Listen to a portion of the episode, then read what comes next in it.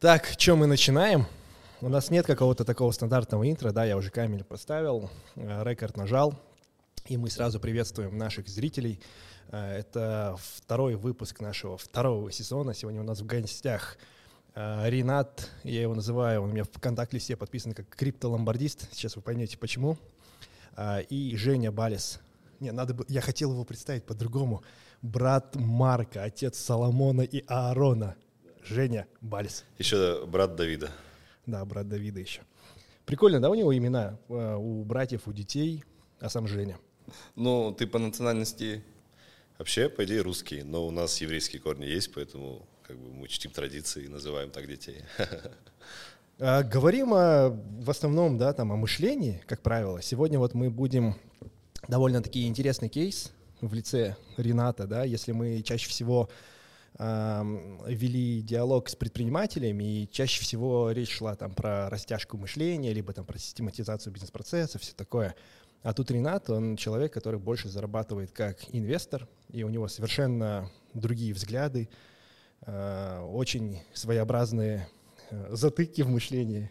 Кстати, да, и есть какие-то запретные темы, которые мы не должны освещать, или вообще без проблем разговариваем о чем угодно? О чем угодно. Только пиво нельзя на стол ставить.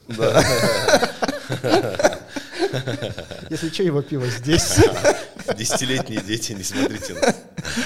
Нет, до выпуска просто Ренат говорит, типа, вдруг у нас десятилетние дети будут смотреть и увидят, что у нас мы пьем пиво. И это плохой пример. да. Да, это плохой пример. Ну, можем на всякий случай сказать, что мы не э, злоупотребление алкоголем вредит вашему здоровью. Совершенно. И вот эту марку повернуть ну, от камеры, да. Ну да, а то реклама еще ему слишком много. И не заплатит. Так, ну давайте я вкратце буквально представлю. Эм, Женя, мы с ним учились э, вместе в МГУ, э, но там плотно общаться начали буквально недавно. Э, Ну, хотя лет 10 назад тоже общались, но как спортсмены, да, теперь уже больше как Да, предприниматели. как тупые качки сначала Да, да, общались. да. Так, у Жени сеть э, фитнес-клубов Underground Gym. Э, Сейчас новый проект Fitness Time, э, тоже связанный с фитнесом, но немножко с элементами IT-стартапов, да, такой немножко венчурный бизнес. И Женя увлекается криптой. Именно поэтому они, собственно, в таком тандеме здесь сидят, потому что Ренат, он как раз-таки человек, единственный в моем окружении, который э, действительно заработал на крипте. Не в плане того, что там типа крипта растет и у вас портфель растет, а он э, вышел в кэш и вышел с плюсом в больше миллион долларов, да? Да. Вот, позавидуйте. Вот есть такие люди, собственно, вот они. А, С тех пор он э, начал инвестировать в такие традиционные бизнесы по большей степени. Как настоящий казах купил себе 9 квартир и сдает их в аренду. Как настоящий казах ездит на Камри. Полтинник, да? Да. С миллионом долларов в крипте. Камри, кстати, я не покупал, он э, оставался в автоломбарде, и я посмотрел, какие хорошие машины остаются, и ну, из точки зрения практичности выбрал себе Камри. Вставишь сюда плашку с Нурсом? Вырезку. Toyota обезличенная машина. Она у меня была, я просто утром не хотел просыпаться.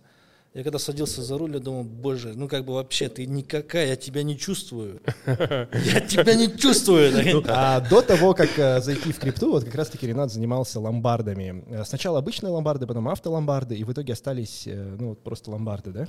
В начале именно автоломбард в 2014 году, в январе я автоломбард открыл. Э, История такая была, что я э, до этого занимался, подавал объявление э, в колеса KZ о том, что я скупаю машины. Скупал машины, продавал. В принципе, мне это нравилось. И в какой-то момент я скупил, купил машину в автоломбарде. Я такой, а почему бы мне самому автоломбард не открыть? И это плавно все перешло в автоломбард. И тогда были золотые времена автоломбардов, там, с 14-17 год. Это было классно. В 2018 году автоломбард я закрыл. Это твой первый бизнес. Не. А, нет, первый ты говорил, это принтеры, да, в университете? Или что-то еще раньше было? Я, ну, если это можно назвать бизнесом, хотя это самозанятость, я в восьмом классе устанавливал Windows XP. Ну, э, предпринимательская деятельность. Да, я подавал объявление из рук в руки. Кажется, нельзя бить стол, да? Э, Из рук в руки, и тогда было всего лишь три объявления. И реально мне звонили на обычный домашний телефон, я, тогда сотовых не было, и я говорил цену в 12-13 тысяч тенге, тогда курс был 120 как раз. В районе 100 долларов установка Windows XP, я выезжал здесь в Астане, Иногда быв- бывали такие странные выезды, когда я выезжал там чуть ли не за город, э, восьмиклассник. Ну, раз, раз, два раза в неделю я зарабатывал 100-200 долларов на установке. В восьмом классе начал. В восьмом классе. А ты? Я начал бизнес в девят- в 20 Нет, не бизнес, а первый заработок. Ой, блин, тяжело сказать. Ну, такого прям не было, чтобы я ездил, э, устанавливал винду там в восьмом классе. Ну, наверное, в классе... Нет, на первом курсе университета, наверное, первый кэш, который я получил, то, что я осознанно, да, вспоминаю, это на 8 марта мы там закупили цветы, их продали. Вот, это был первый самый кэш, то, что я делал. Такого постоянного не было. Я просто тоже в восьмом классе начал. Нет, ну, в восьмом Я классе... я не черчение помню, делал домашку за одноклассников и продавал там, им работы. А, ну, не 100 баксов, не помню сколько, но мне хватало точно на жизнь. Более того, заказов было так много, что в какой-то момент мне пришлось купить принтер. Я изучил Coral Draw, делал наброски чертежей э, как раз-таки на Coral Draw, распечатывал таким легким-легким серым цветом и быстренько обводил. А, такое масштабирование, да, первое. Я, я вспомнил, я вспомнил. Да, это был действительно восьмой класс.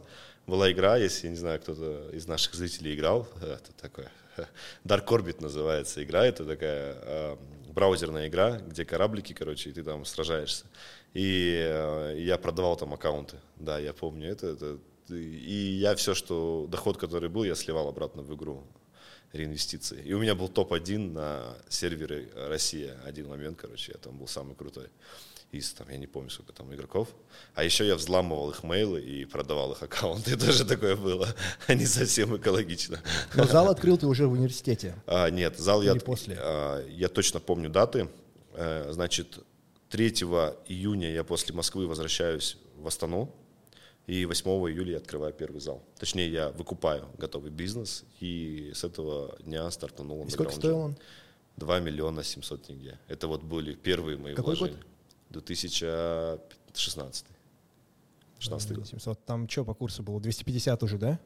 Э, Уже был район- в районе 300. Или 300 Да, да, где-то 300. То есть вообще мне повезло. Ну, то А, есть как, как я- десяточку, да? 10 тысяч долларов. Для меня это были типа вау, капец деньги, потому что я помню, а, мы, я женился в дев- в 19 лет, мы сыграли свадьбу, и на подаренные нам деньги я положил их э, в долларах в депозит, уехал, вернулся, и у меня 5 миллионов, короче. Ну, типа там 2 миллиона с половиной нам подарили на свадьбу все гости. Это как раз-таки до скачка курса. Да, я просто я уехал, э, ну там буквально мы сыграли свадьбу, по-моему, в августе, и девальвация произошла там через месяц, через два, что-то такое. А, в августе какого года? 2015 да? 15 Ой, 15 15-го, Мы женились как раз-таки 12 сентября 15 года. А, да, и кстати. все подаренные деньги, я вот просто на них вот так вот смотрел, и нельзя было обменять их в доллары, потому что каждый день курс менялся там, да, на- на 10 тенге. И они просто на глазах Ну вот. обесценивались. И мне повезло. То есть тогда вот мы приехали потом по возвращению с МГУ, с Москвы в Астану. Я на 2 миллиона сделал ремонт в квартире, э, ну, который нам подарили родители. э, Мы в ней долго жили. И на, осталь- на остальные деньги ну, открыли зал. Короче, 10к порог входа в твой бизнес на тот момент. Да, прикол. А прикол. ты с ломбарда как начал? Я вообще за всю жизнь попробовал порядка 30 разных ниш. И я продолжаю пробовать. И даже вот буквально вот пока мы здесь находимся, там ко мне постоянно обращаются, а, приходят э, предприниматели разного уровня и просят э, различные деньги на открытие бизнеса. Я думал, он скажет, пока мы здесь находимся, я еще три бизнеса открыл. А ты, кстати, это, это не шутка, мы же вчера, там был небольшой автопати, мы собрались, и он, он собрал сразу три контакта, и у него три варианта бизнеса на ближайшие там несколько месяцев. Блин, мне бы так. Я на самом деле однолюб. Ну, то есть я как начал заниматься фитнесом, и за все это время я стартап бахнул тоже в теме фитнеса. Ну, то есть, в смысле, это, по идее, бред. Я вот только недавно понял такую вещь, и а, у меня, ну, как бы венчурная история, ты правильно подметил, и я для себя решил, что проведу там за 20 встреч с крупными предпринимателями, которые, которые уже были в венчурных историях, которые построили как- каким-то образом капитализационный бизнес. И вот в одной из этих встреч а, очень крутой инсайт у меня был. А, Человек поделился тем, что вообще, говорит, ты выгораешь после пяти лет ведения бизнеса в одной нише. И говорит, это нормальная история, когда ты пять лет, ну, там, условно, а, каким-то образом раскрываешься в одной нише, и потом начинаешь что-то, ну, хотя бы м, какие-то движения предпринимать, чтобы там или новую ветку бизнеса открыть, либо вообще это другая, другая ниша. То есть, ну, и действительно так и есть. То есть, как у меня, допустим, сейчас я уже нет таких эмоций к фитнесу, как это было ну, начальным, там, 2-3 года, когда ты развивался. Ну, то есть, ну, открою я шестой, седьмой клуб, ничего не поменяется. То есть, для меня это не вау какой-то. Ну, нету драйва такого. Ну вот как вчера на мастер, позавчера на mastermind -е я говорил, я не понимаю предпринимателей, которые работают только в одной нише. И Да, да, да. на самом деле для меня это вопрос еще плюс безопасности, там иметь, э, Ну-ка. иметь, допустим, 7 Позже источников, иметь 7 источников дохода абсолютно в разных сферах, это круче, чем иметь один источник дохода. И соразмер, ну, даже в два раза больше, чем если бы эти 7 приносили. Ну вот это же опять же больше такое инвесторское мышление, да, про там яйца в разных корзинах, диверсификация и так далее. Да, я за А, диверсификацию. и- ну вот, допустим, тот же Нурсултан скажет, что это расфокус. Да, найди самый кочевый бизнес и вкладывай всю энергию туда. Вот э, давайте вот действительно раскроем этот вопрос про энергию. Я э, на данный момент, э, у меня не уходит время на операционную деятельность, и я не трачу, по, по сути, энергию. И единственное, что я трачу, это вложение в бизнес, и я не вижу, что у меня уходит время куда-то и так далее. И поэтому для меня количество бизнесов не, не имеет э, значения вообще.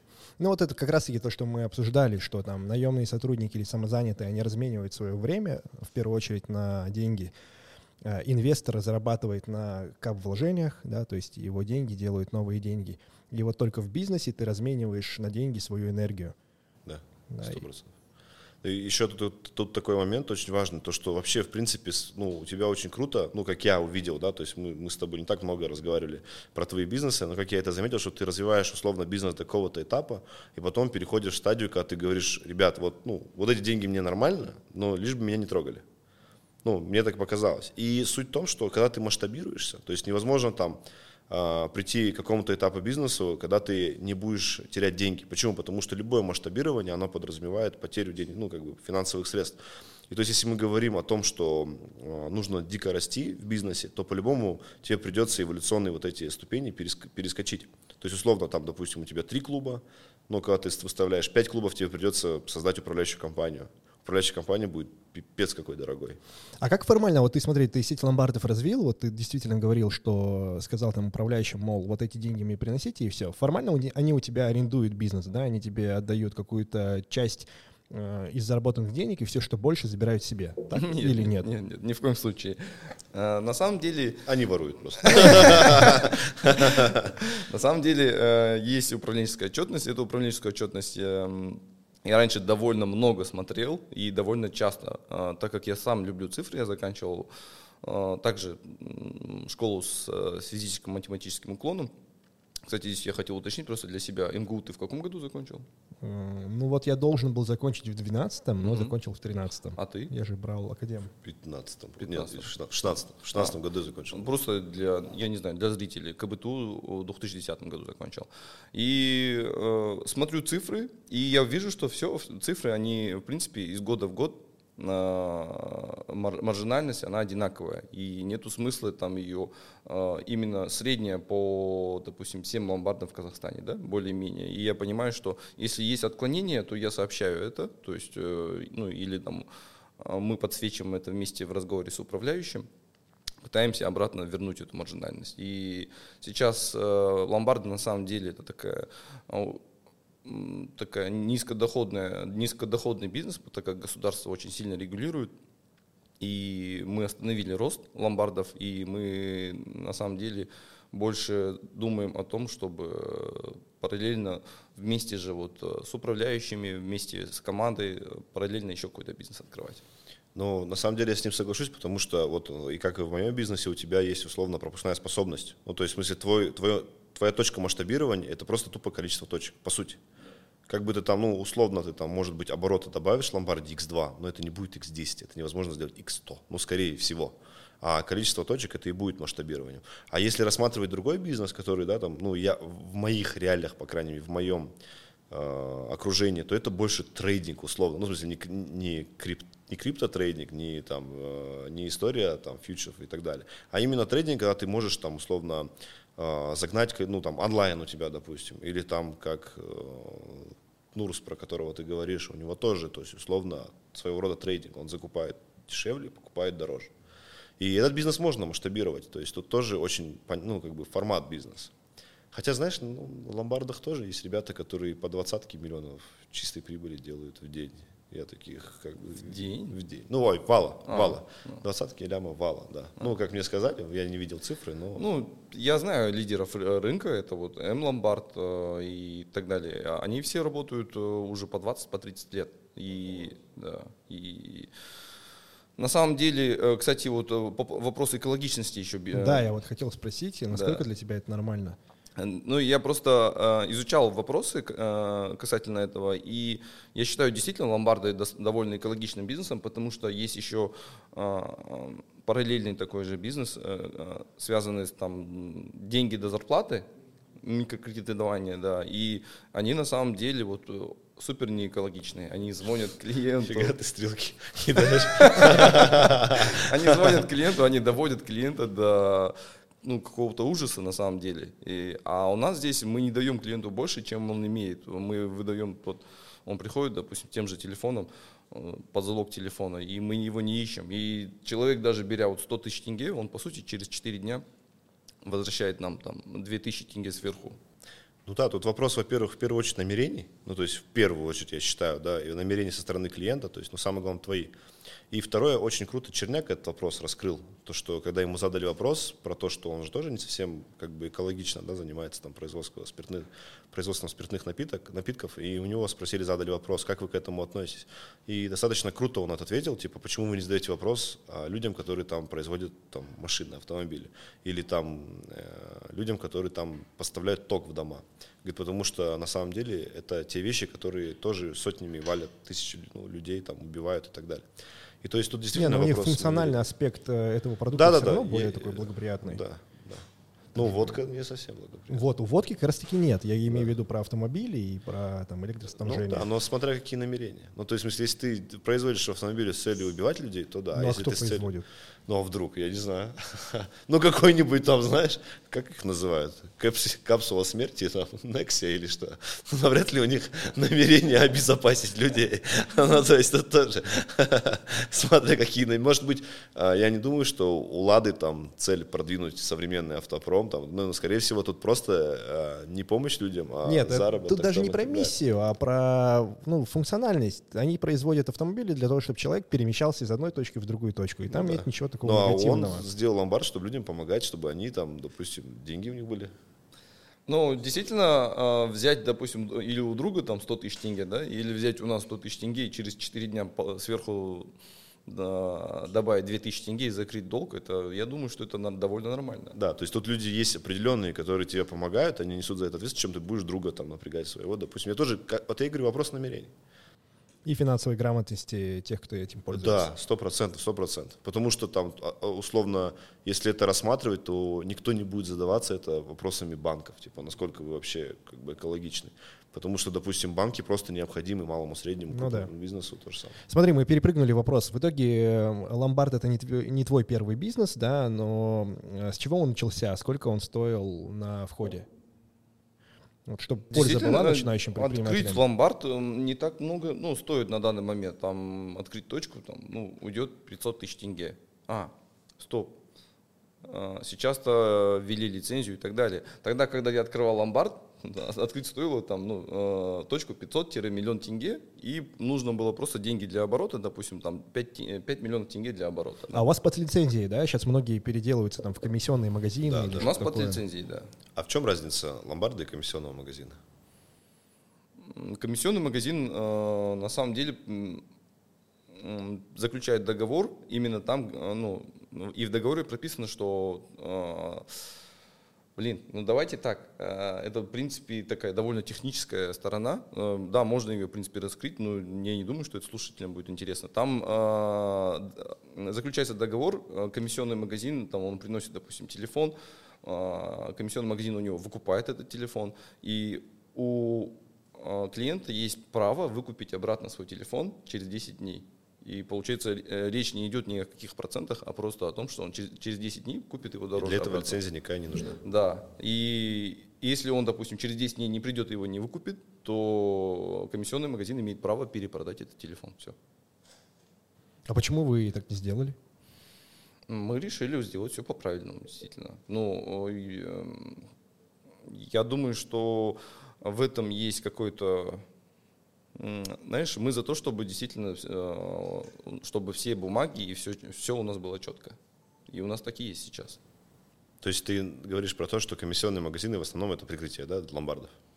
М, Не хотел бы ну, Да, скорее всего, не, да. хотел, не, хотел Не, бы, ну, я не хотел бы его поста- мнение не хотел бы поставлять бизнесменов, у которых комиссионные магазины. Привет тебе, анекдот.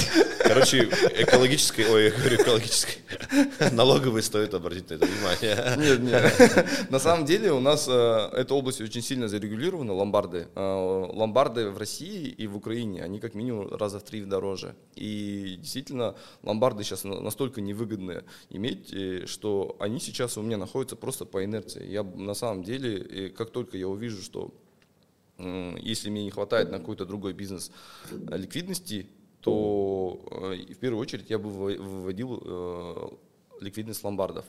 Но ну, нужно отдать должное, действительно, ломбарды с 2014 года, они сделали для меня некий boost. И если мы говорим про бизнесы, до, до ломбарда я перепробовал там порядка десятка различных бизнесов. И был, было очень такого э, было очень много опыта тогда, когда я учился, именно там, там первый раз, когда что-то у меня украли, когда там человек подвел, э, кинули на деньги. И сейчас уже больше на это смотришь как-то с таким с философским взглядом. Ну вот смотри, с, твоей, э, с твоего опыта, ну какие критерии для тебя первостепенно важны? То есть почему, допустим, ты отказывался от других бизнесов и не продолжал их?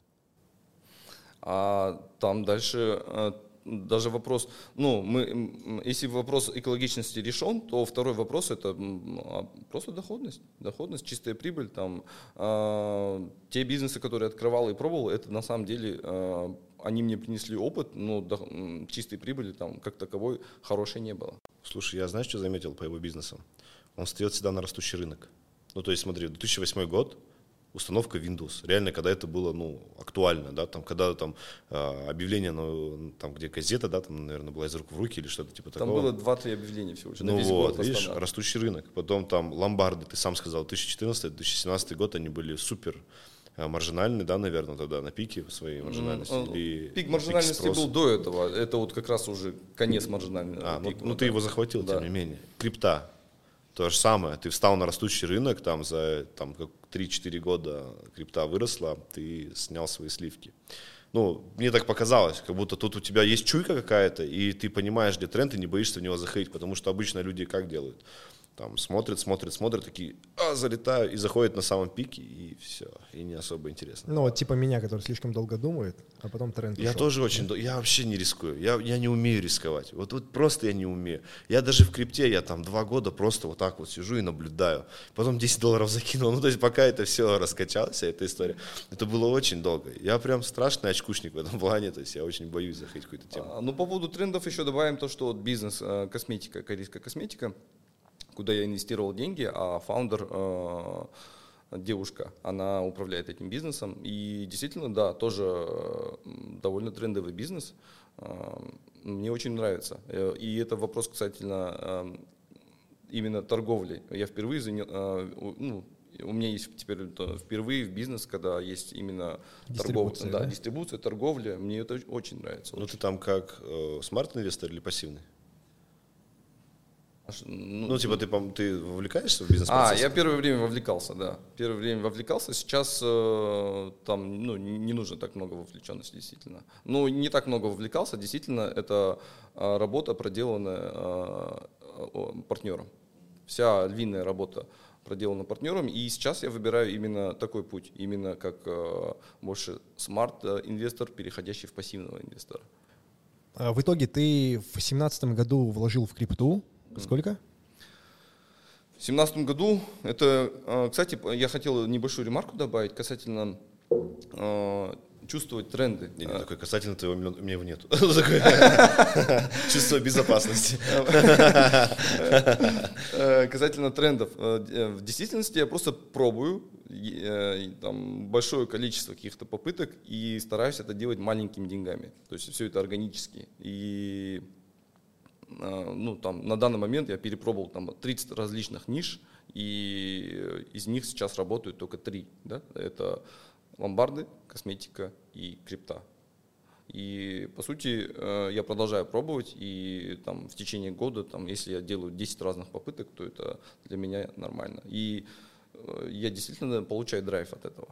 А по поводу крипты, э, история была такая, я в 2015 году, э, так как я постоянно в поиске каких-то интересных ниш, э, я случайно наткнулся на статью про биткоин э, В пятнадцатом году, да? в 2015 году. Мне кажется, я узнал про биткоин где-то в году в 18 И у меня есть даже прувы, э, где я на WhatsApp потом пишу ребятам, партнерам по автоломбарду, ребята, давайте там порядка 100 тысяч долларов закинем в биткоины. А цена тогда была биткоина там 400 или 200 долларов, вот в районе такого.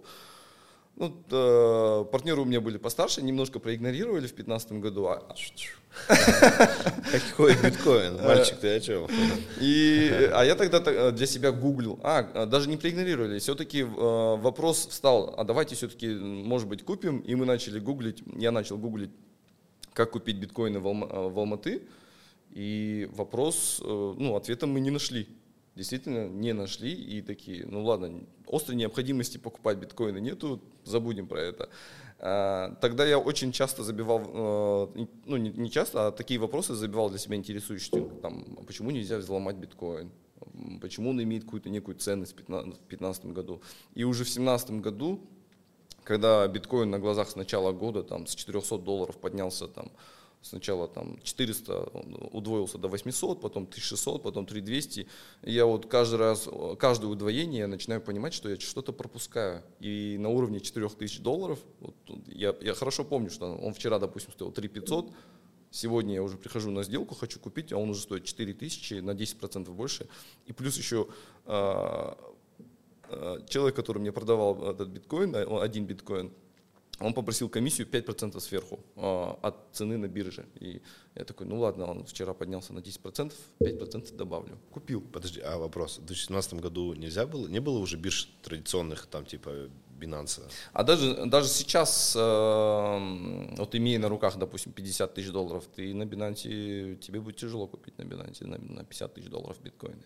Да. И, ну, тогда я, конечно, покупал на 4, и Binance не было. Binance Ну, ты, ты имеешь в появился... виду то, что ты пошел в криптообменник определенный, чтобы Э, был- Даже не, не обменник, просто это так получилось, там в Google набил, там купить биткоины, вышло какое-то объявление в OLX, я пошел купил. Окей. Э, И причем это не был обменник, это реально просто человек сам выходил. Он, видимо, там зашел по 200, вышел по 4. Это примерно как в 2008 году переустановить Windows. Да, да.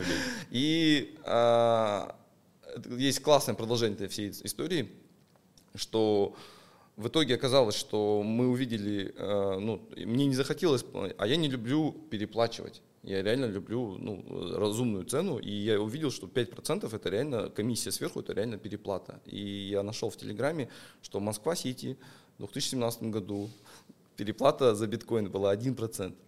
И так как я хотел купить, допустим, на 100 тысяч долларов, я такой, ну, почему бы мне не полететь в Москва-Сити? И вместе с партнерами мы полетели на- уже буквально через 2-3 дня, мы уже были в Москва-Сити, купили там а, где-то на 100 тысяч долларов э, биткоины и прилетели в Алмату. И так получилось, что ну, так, мы видим, что вот эта разница, там, э, здесь плюс 6%, зи- там плюс 1%, разница 5%, вот этот один полет, со ста- э, э, имея на руках 100 100 тысяч долларов, приносит 5 тысяч долларов. И мы продали, мы продали все биткоины и полетели обратно в Москву купить их. И Арбитраж. да, Который меж- сейчас популярный. Межстрановой делал. арбитраж в 2017 году, он у нас очень сильно пошел. А, Тогда не было лимита, что можно было там, в 10 тысяч долларов между там, Москвой, между Россией и Казахстаном. Я начал возить там довольно большие суммы. Сколько тебе лет было тогда? 2017 год, 29 лет. И как это выглядит? Вот ты вылетаешь в Москву с э, чемоданом денег и привозишь туда флешку. Флешку не нужно было возить с собой. Твои навыки в крипте очень, очень сильные. Ну, я имею в виду, вот ты набрал сумку денег, да, Да. и вывез ее из страны. Да.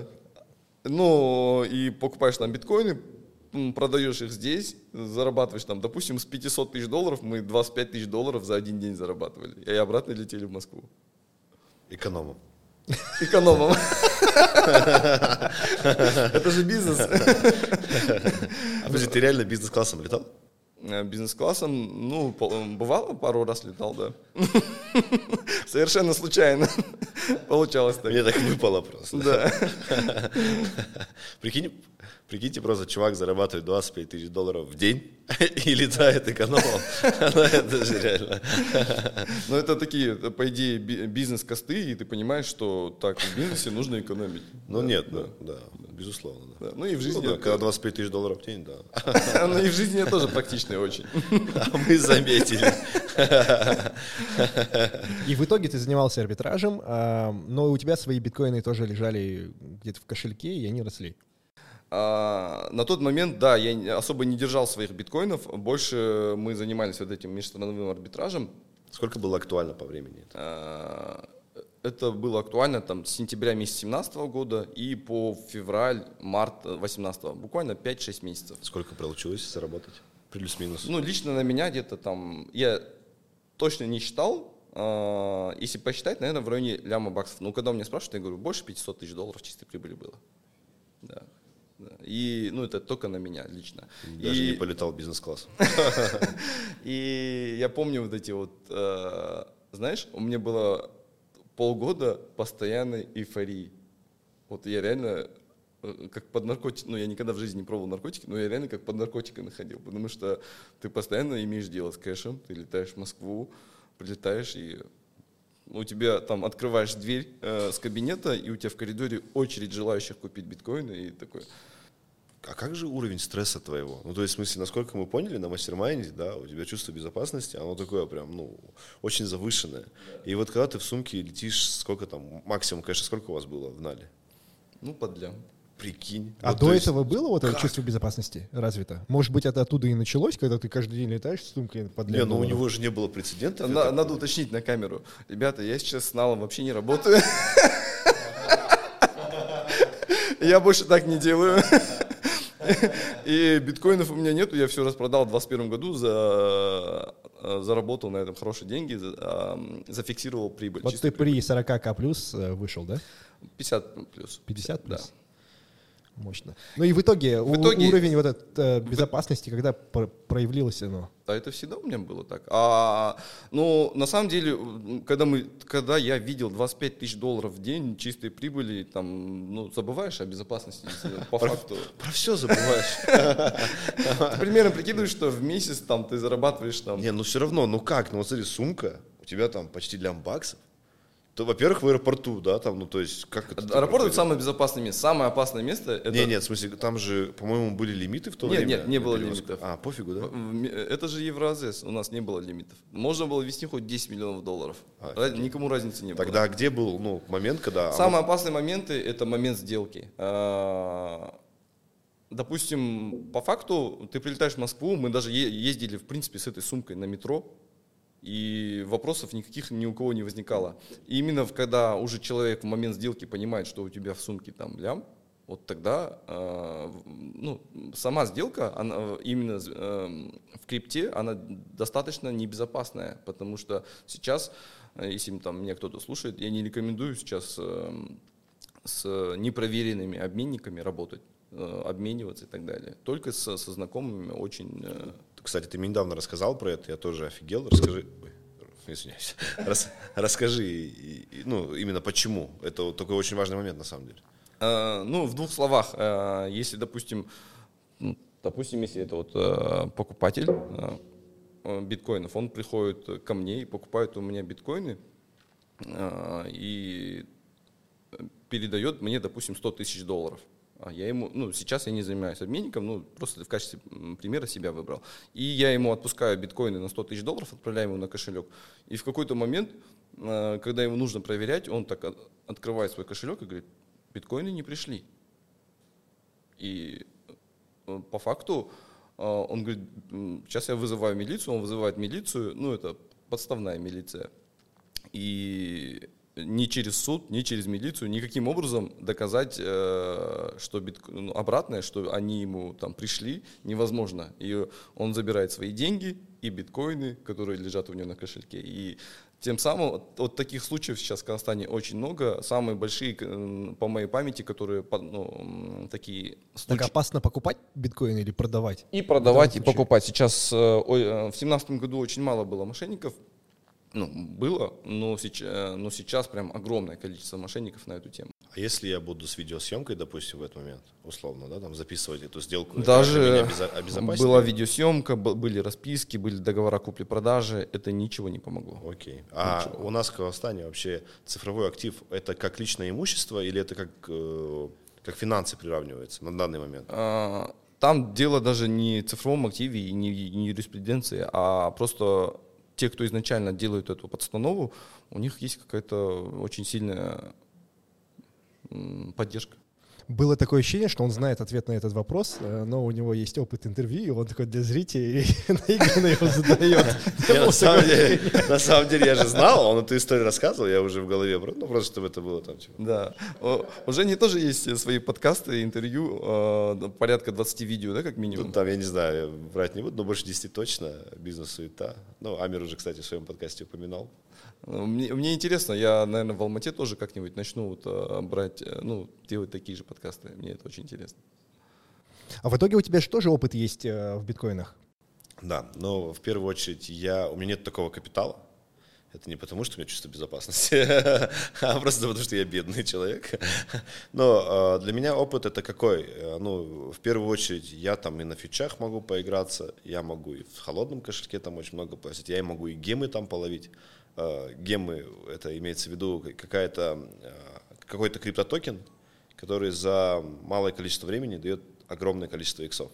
Ну, то есть, допустим, там я ловил x10, там, допустим, это самый большой, нет, чуть больше, даже x15, наверное, я там ловил, плюс-минус. И вот я стараюсь там активно, ну, ну, небольшими суммами, но активно хотя бы что-то там сделать. Вот. И эм, я просто подхожу к моменту вот про то, что я согласен с Нурсом очень сильно. То, что расфокус, он очень такой, он на меня очень сильно влияет. То есть, допустим, у меня есть насмотренность в скрипте, потому что я и общаюсь очень много, стараюсь общаться очень много с такими ребятами, у которых тоже там такие же капиталы э, или больше, чем у тебя. И плюс там постоянно там, смотрю ютубчик, читаю там разные и так далее, то есть, ну, постоянно активно интересуюсь. Но при этом сам не лезу, потому что именно ситуация в том, что крипта и особенно трейдинг, это такой рынок, в котором ты должен быть постоянно активным, 100% времени своего. То есть там нету вообще, в принципе, такого времени, как если, условно, есть традиционно рабочее время, да, там, там, условно, с 8 утра до 6, то там такого вообще нет. Там не бывает такого. Ты должен быть активно вовлечен постоянно. А Если рассматривать себя как холдер, да, там, как долгий инвестор, в принципе, который Рина придерживается стратегии, то это самое лучшее. Вот я сейчас, наверное, больше к этой стратегии. То есть я там сейчас, допустим, рынок в просадке, неизвестно, да, там, когда там будет еще ниже и так далее. И вот как мы с Ириной разговаривали, я там откупаю по чуть-чуть. Допустим, мне эта стратегия более ближе. Но при этом э, мне нравится трейдинг. То есть я от трейдинга вообще кайфую. И вот мы тоже с Ириной разговаривали, там, допустим, я заметил, что на бычьем рынке, когда все растет, я просто жестко всаживаю свои активы. А когда рынок э, медвежий, когда рынок падает, у меня ну, ну, активно получается трейдить, ну, баловаться, по крайней мере, я не считаю себя трейдером ни в коем случае и не претендую на это. Просто, так скажем, увлекаюсь. И у меня нормально получается так. И просто когда ты, вот как раз-таки, это же самое интересное, это очень интересная тема, а, ниши. Если мы рассматриваем любую нишу, то самый главный вопрос а, любого бизнеса – это объем рынка. Тот, тот объем количества денег, который он сможет дать. А самый большой объем рынка, который сейчас есть, по-моему, это крипта. И там условно, ну, рынок настолько волатилен, что вы понимали, в том году там рынок был капитализации больше трех триллионов долларов, ну, могу ошибаться, если ошибаюсь, поправь. А сейчас это там один триллион долларов. Ну, то есть капитализация э, и волатильность, ну, то есть эти 2 триллиона, они по-любому вернутся еще. И вот вам объем рынка, насколько он бешеный, насколько он огромный просто.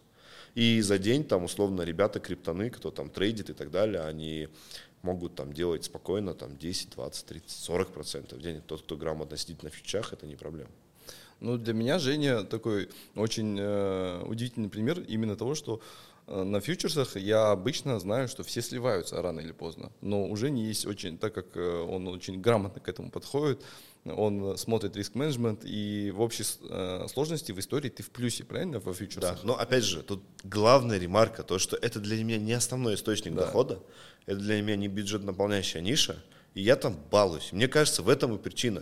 То есть, когда там идет, ну, это же психология, то есть, когда там начнутся реально большие деньги, ну, там, условно, допустим, условно я бы торговал, э, ну, хотя бы с, э, с, да, блин, вообще просто торговал бы, да, там, ушел бы со своего бизнеса и там торговал. Я бы знал, что от этой, от сегодняшней сделки зависит, как я завтра буду кушать тогда, наверное, бы я был бы в минусе. Ну, то есть, ну, у меня такое ощущение. Я, я с тобой полностью согласен, это психология, да. И здесь, э, если вернуться по вопросу к долгосрочному инвестированию и трейдингу, лучше долгосрочное инвестирование. Это однозначно. Трейдинг э, это, наверное, вероятности там один на миллион. Сто процентов. Да. Сто процентов. И как бы ты не знал теханализ, как бы ты не понимал фундаментальные вещи, ты всегда должен понимать, что э, в первую очередь крипта это игра с э, с потенциальными, ну, игра с вероятностью в первую очередь, а второе это игра с нулевым, э, с нулевым количеством, с нулевыми цифрами. То есть чей-то, чей-то выигрыш это чей-то проигрыш. Чей-то проигрыш это чей-то выигрыш. Ну, то есть всегда так будет, да. это очень сложно. И плюс еще надо добавить, что есть э, всегда, кто, кто выигрывает, это биржа, они на комиссиях зарабатывают много, Конечно. много денег, и, соответственно, игроки остаются в минусе. То есть это, эта игра даже не с нулевым балансом, а с минусовым балансом, по сути.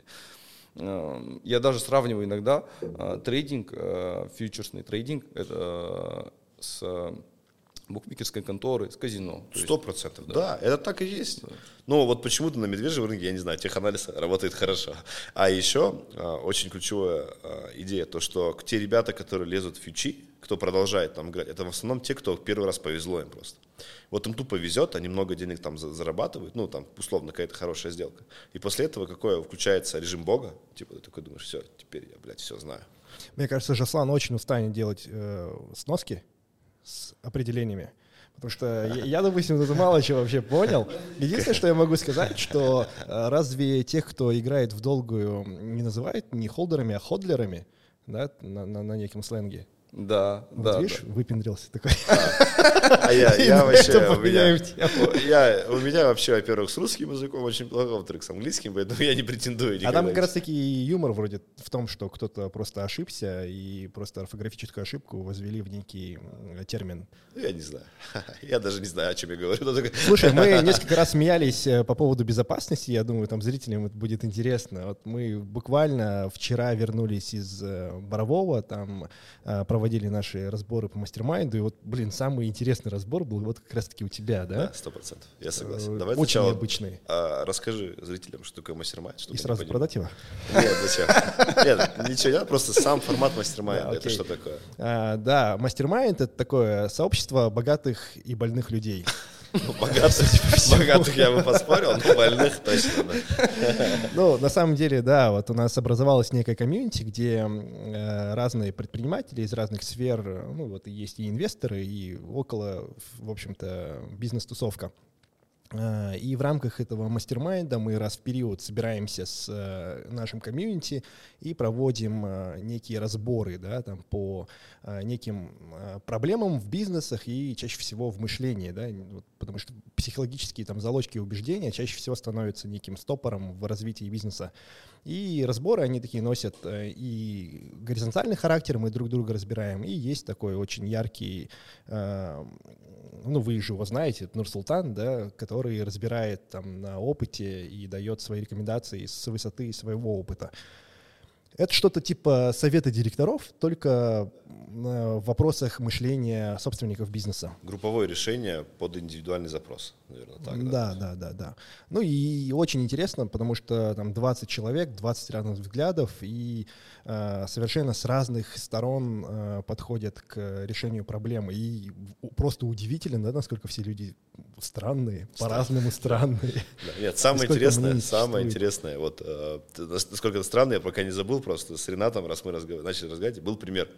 У него спрашивают вопрос, э, типа, э, скажи, у тебя есть такое, что на тебя, когда камеры смотрят, э, ты начинаешь там думать, что за тобой следят? Он говорит, нет, такого нету. Я просто беру вот так, разворачиваюсь, и чтобы не увидели, какой телефон. В телефоне я забиваю Да, он говорит, в принципе, не страшно, но если я забиваю пароль в телефон, то я, говорит, отворачиваюсь, отворачиваюсь от камеры. Ну, просто это вот, э, ну, мы же узнали про вот этот... э, Нет, так он, он, понимаешь, он когда это сказал, он же искренне верил, что все так делают, это же нормально. Ну, типа, Это действительно нормально? Нет, это не нормально, Ренат. Такого не бывает. Ребята, это, это must-have правило. Я хотел здесь па- пару рем- ремарок сделать э, по поводу прошлых тем. Сделать такой небольшой итог для зрителей. Именно по поводу торговли. Эм, Там, если включить логику, посмотреть среди казахстанцев, эм, по пальцам можно посчитать тех, кто в долгосрочном плане, там, в плане там, пи- э, в разрезе пяти лет, допустим, остались в плюсе на фьючерсах. Э, Если таких знакомых рядом нету, то лучше фьючерсами не, не- не- не начинать заниматься. Нет, фьючерс это зло. Да, Это стопроцентно это зло, зло, это просто да. мы просто... как Не, бы- при чем тут камеры и пароли телефона? Не, может быть, это нормально для тех, у кого там действительно там, да, грубо говоря, логин и пароль это, Это- это- некий- Здесь я тоже ремарку сейчас засуну. Э, По поводу э, ка- камеры и пароль для телефона, вот, ну, у нас у всех есть э, в телефоне там Каспи приложение и так далее, и так далее. В любом случае, зава- ну, введя пароль, человек имеет доступ Ну вот всему цифровая безопасность это еще действительно, ну в моем случае как-то в, моей- в моих мыслях это объяснимо. Но Не, вот ну, блядь, он про стоит где-то в магазине больше. и такой знает, что его снимают. Ну, то есть это же, ну, come on, это- кто- кто должен сидеть и такой думать, сейчас идет Ринат и что-то будет вводить и увидит. Ну, то есть это же реально, ты же понял, что это твой затык. Это, условно. это, это не, не именно от- от- а, относится ко мне, а просто и, э, к любому человеку, действительно. То есть э, Не, в- в- ну да, то есть в этом есть логика. Чуть-чуть есть, да, не- небольшая. Там не прям логика, небольшой смысл, да. Где-то он есть, согласен. Не, ну просто вот ты же э, днем ранее э, ушел играть в покер, как раз-таки, да, в казино вы в Кэшвилл пошли, а мы остались там. И Ренат начал разговаривать с Танатом по поводу дверей. Вот Танат занимается производством дверей, это тоже гость э, прошлого нашего подкаста. Где-то вот здесь вы можете посмотреть этот выпуск. Вот, и Ренат завел тему, типа, а какие вы двери ставите? А ставите двери там бронированные, да, там с защитой безопасности. И там надо, Натанат начал рассказывать про там безопасность IP6, да, как долго можно взломать эти двери. И они эту тему разворачивали там около получаса. Я уже сижу, мне уже скучно стало, я пошел с Арсланом разговаривать. Они все ведут диалог по поводу безопасности, по поводу дверей. И просто на следующий день это вот прям действительно стало таким понятным объяснением, почему. Да, так самое интересное, что я понял, что вот он когда говорит, это мне помогает. На самом деле это же капец, как масштаб мышления увеличивает. То есть представьте, он понимает, что ему нужны действительно большие суммы зарабатывать для, для того, чтобы обезопасить максимально. Ну, то есть, чтобы если там не просто дом, а, блядь, убежище. Типа там, если это, это не просто машина, а бронебой там целый, там условно. И пока этого не будет, я не начну тратить деньги. Ну, то есть это же реально твой масштаб мышления, он жестко тебя раскачивает там и так далее. Ну да, я, кстати, об этом никогда не задумывался, но действительно, да, соглашусь. Но здесь тоже можно, кстати, логику включить касательно дверей, почему я у него все это расспрашивал, так как э, по долгу службы мы в ломбарде у нас неоднократно нас грабили, и я понимаю, что э, спрашиваю у него по- относительно безопасности помещения, как это делать. Ну, то есть, может быть, это и как раз-таки и стало причиной профдеформация, да? Постоянно таскаться с большими суммами денег, все время иметь, э, не знаю, вот такие бизнесы типа ломбардов. Да, сто процентов. Я тоже думаю, что это масштаб Надо, мышления. надо ремарку сделать, я сейчас не таскаюсь с деньгами. Еще раз, еще раз уточняю. Но на всякий случай наш адрес Джазугурова 14 и в ближайший час мы будем здесь. А потом поедем курить кальян.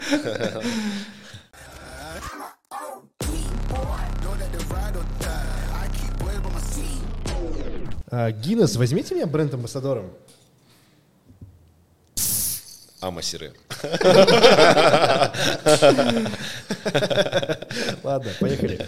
А, Мы хотели тут э, узнать в перерыве, сколько Женя зарабатывает. И каким бизнесом занимаешься? Ну, я-то знаю, но э, для зрителей это тоже будет. Окей. э, Так, давайте. Мне 27 лет, Евгений Балис. Э, Начал бизнес 20 лет, сейчас дорос до 5 фитнес-клубов. Э, Традиционная, в принципе, ниша, скучная. Это фитнес-залы э, традиционного формата. 7 лет, да? сухие. Underground Gym. Шесть, получается, да. Ну, мне там исполнилось 21, там туда-сюда, ну, плюс-минус 6 лет. Вот, а, да, 6 лет, потому что мы в июле, 8 июля празд- праздновали 6 лет, как раз выезжали. И сейчас, с недавних пор, вошел в стартап, так скажем, там, нотки IT-проекта какого-то. Э, Это фитнес-тайм, это нетрадиционный формат фитнес-клубов, там поминутная оплата а, посещения, то есть своего рода, наверное, шеринг, так правильно назвать. То есть, условно, маленькие, фитнес, малоформатные фитнес-клубы. Уже вышли на неплохие результаты в этом бизнесе, то есть за два месяца для стартапа мы вышли, прошли операционный операционную точку как безубыточности, да, так скажем. То есть мы сейчас выходим в плюс помесячно. Там у нас заложена рентабельность 55-50%. Если сможем ее пройти, то мы будем тиражироваться, причем очень быстро. И вот тут такой как раз-таки момент, то, что в, моем основном, в основной моей нише я не могу масштабировать ее, потому что как бы капиталоемкость большая, операционные там издержки очень большие и масштабироваться очень сложно в этом бизнесе. А стартап дает возможность мне там открыть хоть 100 точек. То есть, условно, если завтра мы будем ну, там, условно фантазировать, я смогу 100 точек открыть без проблем, потому что привлечь инвесторов, открыть с 50% рентабельности несложно. А, но при этом у меня и в основном бизнесе большая рентабельность. То есть у нас при э, выручке там под 40 миллионов, мы сейчас вышли как бы в более-менее такие постоянные значения – а, мы держим рентабельность, ну вот тот месяц мы, да, просели из-за того, что не сезон, но так мы обычно держим рентабельность от 45% и выше. Ну, 40 Давайте я чуть комментарий душнилы внесу. Тут под рентабельностью Женя подразумевает операционную прибыль. Операционную да, прибыль, да, ну да, да. До вычета амортизации, там все дела. Да, да, да, да. А с Самером тут бесполезно спорить, поэтому я просто Нет, просто тут важно, например, смотри, а, например, для Рената важна не операционная прибыльность, да, а возврат собственного капитала, ROI, то есть рентабельность конечно. Э, капитала. И ну, это очень Оборотный важно. бизнес, да, сто процентов, да. Тут очень, ну, я, я с тобой полностью согласен. Но мы вообще амортизацию не, не как бы не закладываем угу. туда. Вот. А вот какой возврат капитала на фитнес-клуб? Ну вот, допустим, последний зал я могу поделиться. Мы его открыли э, в мае и окупились там буквально за 10-11 месяцев. Вот, вот я могу со стороны тоже сказать, я же собственник фитнес-клуба. И в чем суперсила Жени? Э, он очень дешево входит в этот рынок. Э, например, если Invictus, у него модель такая, она более рыночная, да, то есть, ну и окупаемость дольше. Э, то Женя, ну, весь его э, суперскилл в том, что он очень э, дешево выкупает оборудование и находит очень выгодные помещения. Давай здесь, я думаю, что я буду полезен в этом плане, потому что вот недавно только я понял, что я этим обычно не делюсь. Недавно у меня пред, пред, много предпринимателей, как-то так получилось, начали запрашивать обратную связь по этому поводу. Я начал делиться с ними и охренел от обратной связи. То есть все такие говорят, вау. Ну, типа, условно, вот то, что ты сейчас говоришь, а, Амир говорит про то, что оборудование выкупаем очень дешево. На самом деле это очень просто. А, очень много ребят, которые действительно выкупают ну, готовое оборудование там, ну, разного, ну, разных производителей. И сталкиваются с тем, что это операционный там, емкий бизнес и так далее, или вообще просто не открываются, это оборудование стоит у них. Что происходит в этот момент? У них есть там несколько тонн железа, там, ну, там десятки, двадцатки тонн железа, и они не знают, как его реализовать. Ну, то есть некуда им поставить и некуда их продать. И условно, условно они выставляют там объявление, там, допустим, на OLX за 40 миллионов, и в этот момент появляюсь я. И говорю, типа, слушай, 40 миллионов дорого, вот 10. И их реакция такая, типа, ты идиот, за 10 мы тебе не будем покупать. Проходит там 3-4 месяца, я пишу, привет, за 10. Он мне нахер шлет. Ну и так может продолжаться очень долго. На самом деле, почему? Потому что этот предприниматель не понимает одного, что кроме меня, его оборудование никому не интересно.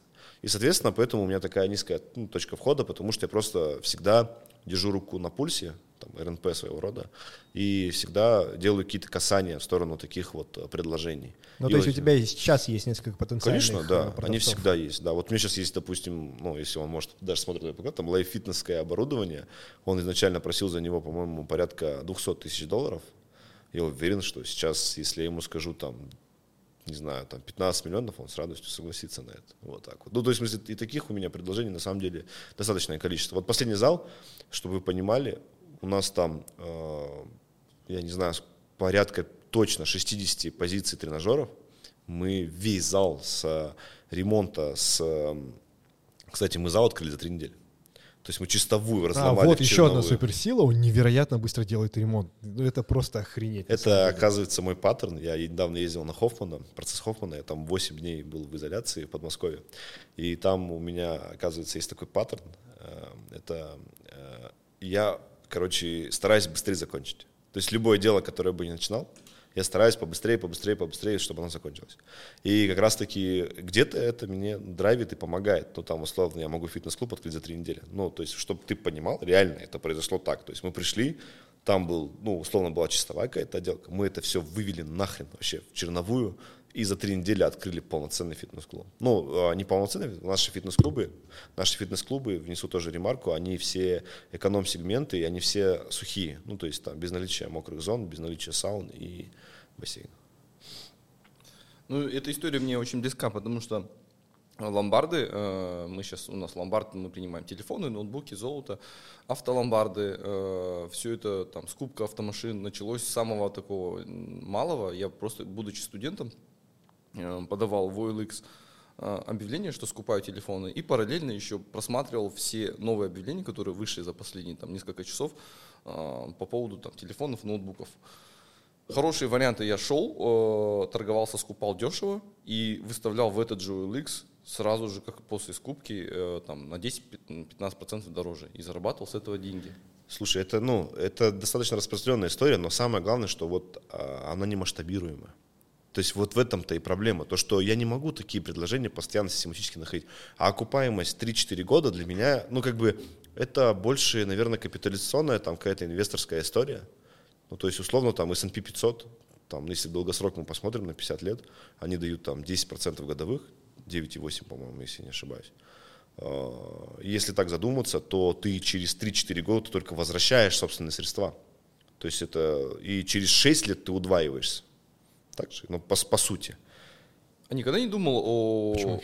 Через шесть? Ну, через а, три года ты только возвращаешься, да. и, и не факт, что ты там сможешь продать а там и сделать кэш поток, все дела. А, ну вот, тем более. Ну, то есть вы понимаете, о чем я говорю? То есть 3-4 года, я считаю, для бизнеса это залупа. Ну, извиняюсь за такое выражение, но на, на самом деле да. Ну, то есть, и, э, допустим... Не, ну тоже, смотря какой бизнес, да, мы возьмем какой-то Ридс Карлтон, да, Сто процентов. окупаемость гораздо дольше. дольше и длиннее. Да, да. да. Тут да. вопрос, да. во-первых, действительно размера капитала, который входит в бизнес, а во-вторых, э, насколько эти деньги застрахованы когда у тебя свой земельный участок, свое здание, и ты туда покупаешь оборудование, да, то, в принципе, да. оно застраховано, и с учетом наших реалий, там, не знаю, бэушное оборудование, на самом деле э, можно продать и дороже, если Нет. найти покупателя. Просто меня, Амир, удивляет сейчас то, что э, вот с, с становлением, наверное, такого традиционных э, бизнес-институтов, которые уже стали mm-hmm. более-менее традиционные, там, типа а лайк и так далее, э, очень много пошло такого, что там ребята открывают бизнес, условно, они себе пальцем еще в глаз попасть не могут, а уже открывают какой-то традиционный вид бизнеса, в котором они говорят о окупаемости там 3-4 года и привлекают еще инвестиции, а те ребята, которые также проходили эти бизнес-институты, ну, я не говорю конкретно про лайк, потому что я ко всем лоялен, я ко всем хорошо отношусь. Я говорю просто о том, что появился такой тренд, что а, ребята могут заходить, вот ты же правильно подметил, то, что это должны быть мастодонты, ну, то есть там условно а-ля Рискаут или там а-ля Invictus, это тоже как бы 100% э, уверенный бренд, 100% крутой продукт, в который можно заходить, и для речь идет, если о сохранности своих денег и при умножении там стабильного капитала, это 100% это история. Ну да, просто тяжело найти бизнес, который там миллиард может обернуть за там 3-4 года. 100%.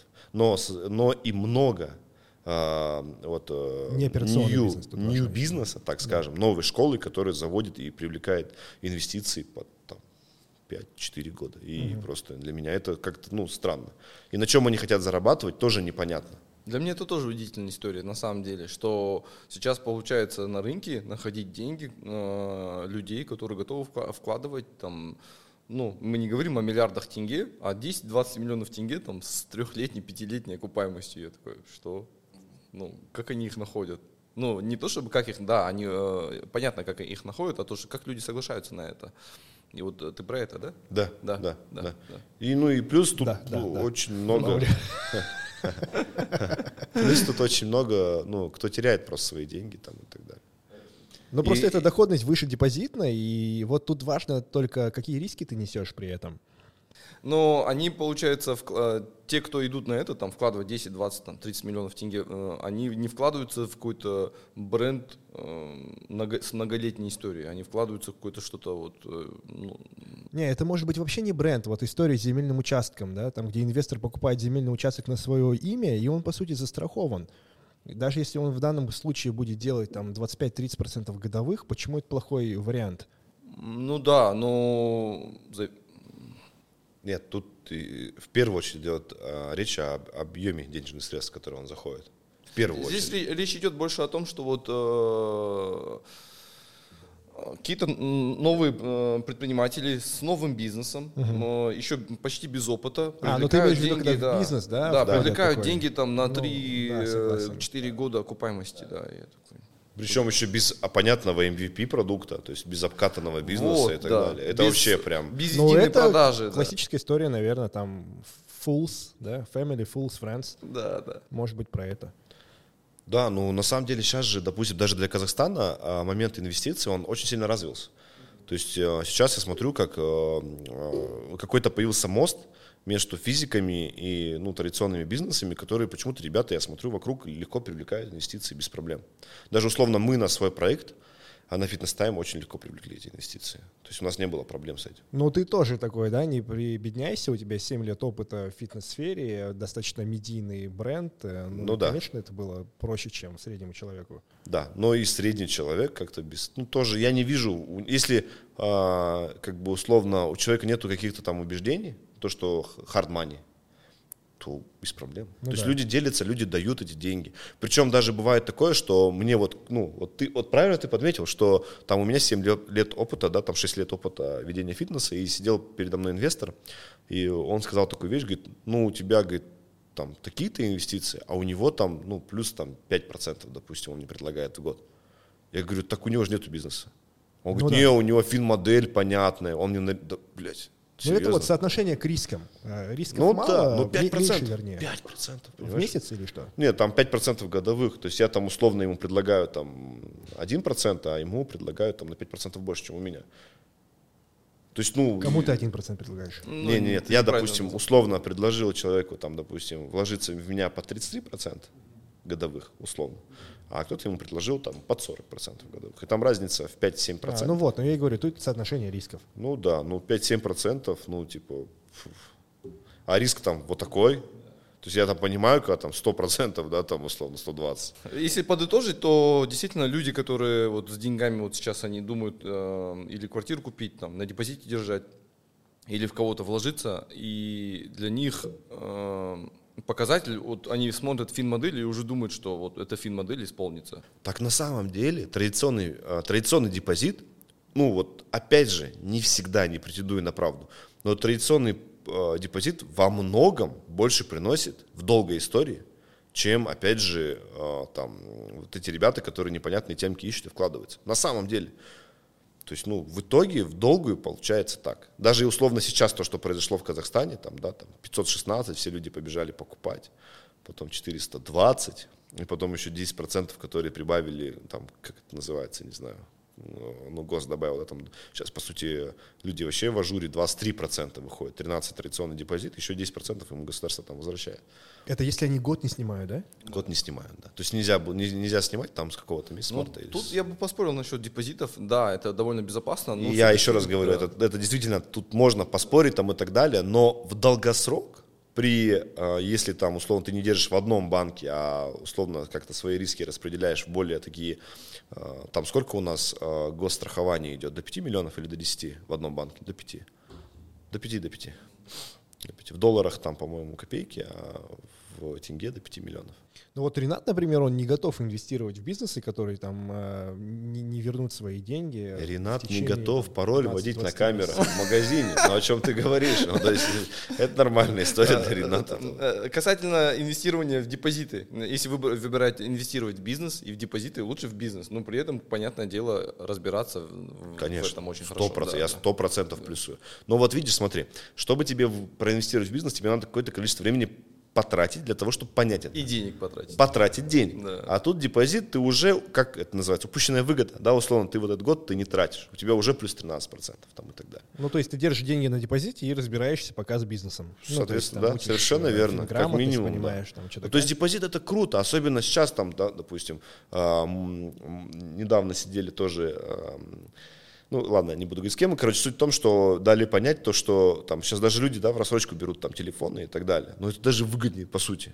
Ну, то есть, ну, конечно, нет, кстати, не выгоднее, на самом деле, потому что э, недавно мой друг подметил мою супер черту тоже, это о том, что э, когда только пошла вот эта вся история с Каспи и рассрочками, я покупал супруге телефон, и когда я был чуть-чуть там жадный, ну, не такой, как ты, конечно. Я не жадный. Я звонил... Я Практически. Так назовем это, да. Я звонил, а, когда Каспи магазин, там есть, а, когда заходишь, проваливаешь, там есть номера телефонов этих, э, кто, ну, выкладывает, да. Я звонил им и говорил, если я привезу за нал, сколько вы мне отдадите?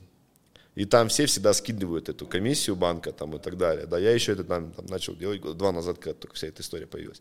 И Ну я- или тот же мобильник, например, который только за кэш продает, дешево, но только за да, кэш. кстати, мобильник мои очень хорошие друзья. Сделаем рекламу, дядя Вань, это вам. А, И суть в том, что вот, но он говорит про то, что там условно э, Каспи магазин уже сейчас стал более традиционный, ну то есть там даже многие покупают за кэш, ну, то есть без там рассрочек и так далее. И даже условно купить в рассрочку и держать лучше деньги на депозите действительно, ну как бы прикольно, просто прикольно.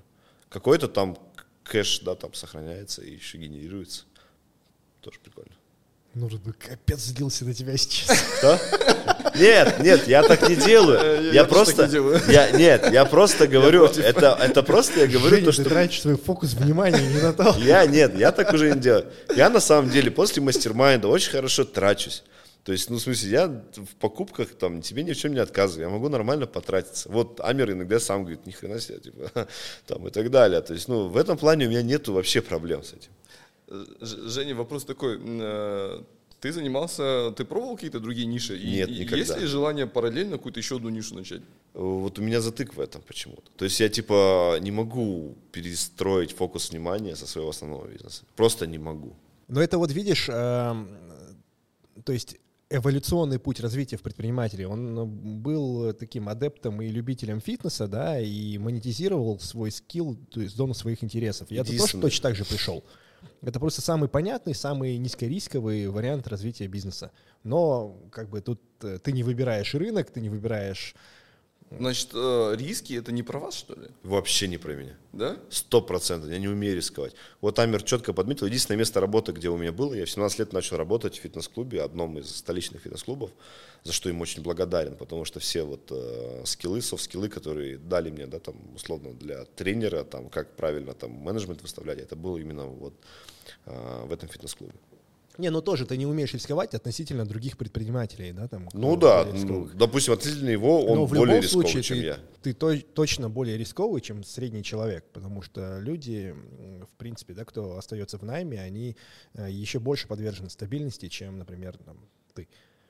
Но Да. мне кажется, любой самый там э, аккуратный предприниматель, он все равно рискует больше, чем средний человек.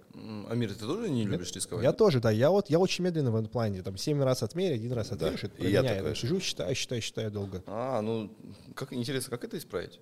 Вот, это вот как раз-таки, ну, знаешь, вот то- тот же самый, да, растяжка, да, когда ты все время тратишь больше денег, принижаешь их значимость. эм, Обесцениваешь, да, их. Да, да, то есть э, это помогает тебе проще понимать тот факт, что ты можешь эти деньги потерять. Я, я очень много раз терял деньги. Я, я- самая большая сумма, которую я терял э, деньги, э, я за один trade э, в 2017 году на фьючерсах потерял 180 тысяч долларов. Это за, самая большая сумма. за один trade, за 15 минут. да. Не, но при этом у тебя это было сколько? Там 10% твоего капитала? Или 5% твоего капитала? Ну, нужно здесь сделать такую ремарку, что мы э, за неделю... Что у меня нету денег? За неделю до этого мы э, в течение недели вместе с партнером с одного ноутбука э, торгуя заработали на фьючерсах 200 тысяч долларов. Ну вот мы- вы типа 200 заработали, 180 потеряли. Да, По факту да. не потеряли. По факту не потеряли, но были реальные потери, например, я там терял э, м, э, 10 биткоинов, например. 10 биткоинов реально единоразово в моменте я терял, я хорошо помню эту дату, это было март 2020 года, там 8-12 марта. 500 тысяч долларов? 10 биткоинов, э, они мне обошлись где-то по 13 тысяч, где-то 130 тысяч долларов потерял за раз. Да. Ну, если Но говорить опять о- же, относительно твоего капитала это была какая сумма? Это очень важно.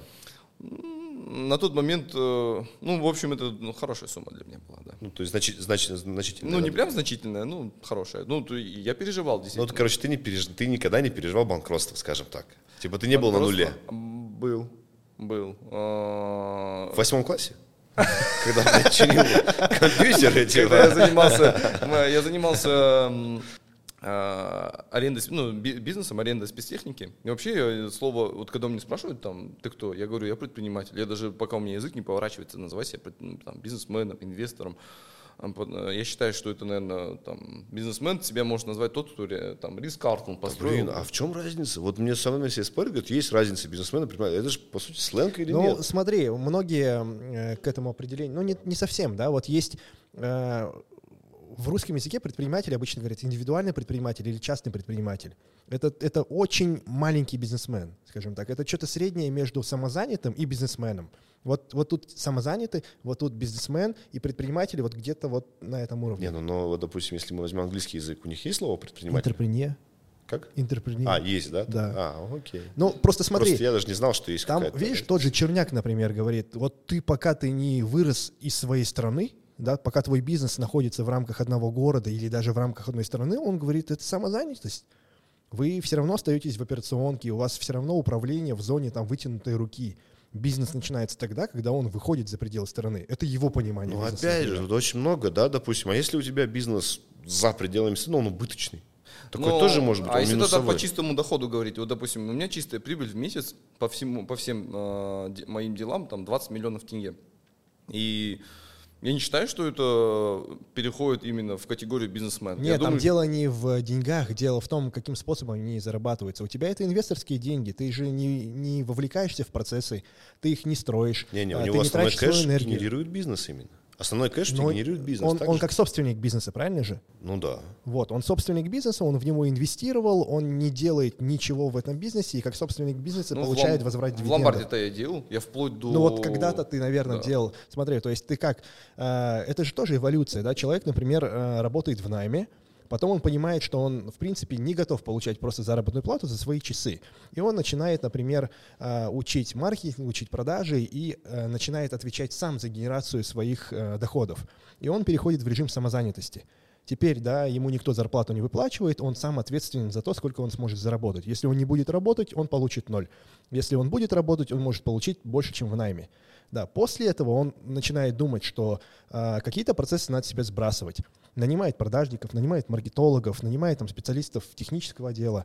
И теперь у него появляются обязательства. И вот он постепенно переходит в сторону бизнеса. Он начинает строить организацию, где другие наемные сотрудники а, работают на него. То есть бизнесмен — это человек, который строит системы и организации, по факту а, зарабатывая на чужом труде.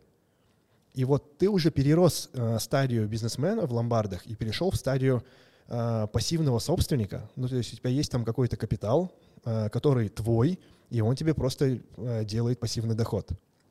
Памер так красиво говорит, Да. записать, да, эволюцию предпринимателя сразу. Мне- мне- мне очень нравится, как, э, Да, да, да, структурно. И, и это не говорит о том, что там, допустим, э, инвестор всегда зарабатывает больше, чем самозанятый. Есть очень много примеров, где там очень э, высокого уровня специалисты могут зарабатывать гораздо больше, чем там бизнесмены да, или инвесторы.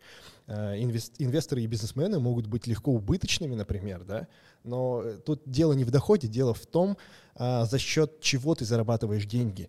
Э, Вот э, я, я люблю вот этот э, график, да, условно. Вот здесь инвестор, допустим, да, вот здесь э, в чистом ключе предприниматель или бизнесмен. Вот инвестор, в, э, радикальный инвестор, это человек, который вообще ничего не делает и зарабатывает на вложенный капитал. Ну, либо его там операционная деятельность складывается, в, э, сводится к тому, что он выбирает себе партнеров, в которые он вкладывает. Да, а чистой воды бизнесмен — это человек, который зарабатывает только на своей энергии. Вот он может найти инвестора, он может найти поставщиков, попросить под консигнацию какой-то товар, он может найти наемных сотрудников, которые, говорит, э, будут работать на него, и он за- зарплату им выплатит потом, когда-нибудь, там, через месяц. Вот он создает из этого продукт, реализует его, э, выплачивает поставщикам, выплачивает заработные платы, выплачивает долю инвестора и разницу оставляет себе. И вот это его чисто предпринимательский доход. Вот яркая разница. А все бизнесы, они где-то между этим. Но все равно любой предприниматель и бизнесмен – это всегда стратегия. То есть они всегда стратегически завязаны в своем бизнесе, как бы ни было. То есть они всегда ну, занимаются стратегией, по сути. Ну да, на разном уровне. На Просто разном кто-то уровне, больше, да, меньше. да. То есть тут не бывает такого, что он там условно открыл ломбарды и вышел ну, даже стратегией Ну да, у собственника тоже есть, по сути, какие-то функциональные Да, обязанности, да, как минимум э, Поэтому я говорю, то, что он э, зарабатывает 20 управленцев. лямов в месяц, это все равно, как бы не было, он, он вовлечен в свой бизнес. Да. Мы вот вчера как раз-таки говорили, что, возможно, ему нужно делать растяжку не, не себе, а его э, партнерам, партнерам. да, управляющим, Да, да. чтобы они хотели А, больше зарабатывать. Это вообще крутая тема. Знаете, что я заметил? То, что все предприниматели, топ, ну, в смысле, ну, короче, у которых более-менее серьезный бизнес поставлен, они все прокачивают своим топом всегда soft skill -ы, забывая про hard -ы. Ну, Наоборот, то есть это же тоже ключевое. прокачивают hard -ы Ой, прокачивают hard -ы, софты. забывают про софты. Да, да, да. Реально. То есть, ну, это же в основном так. Типа, это же ключевой момент на самом деле. То есть во многом, ну, вот именно масштаб мышления и вектор мышления меняет совсем такие, ну, другое. Иногда даже собственники забывают о себе, что нужно себе тоже soft skill -ы Ну, прокачивать. да, там потому что куча убеж- Ну и попробуй сейчас какого-нибудь, вот представь, да, там, условно, э, даже наших родителей, ну, там, да, да, далеко ходить не будем, там, и при- приди к нему и скажи, там, тебе надо папа, мама пора работать. Там мой отец скажет, ты Не, ну долбоёб. это же тоже до поры до времени не нужно. Вот э, почему, например, тот же мастер-майнд начинается с 5 миллионов личного дохода?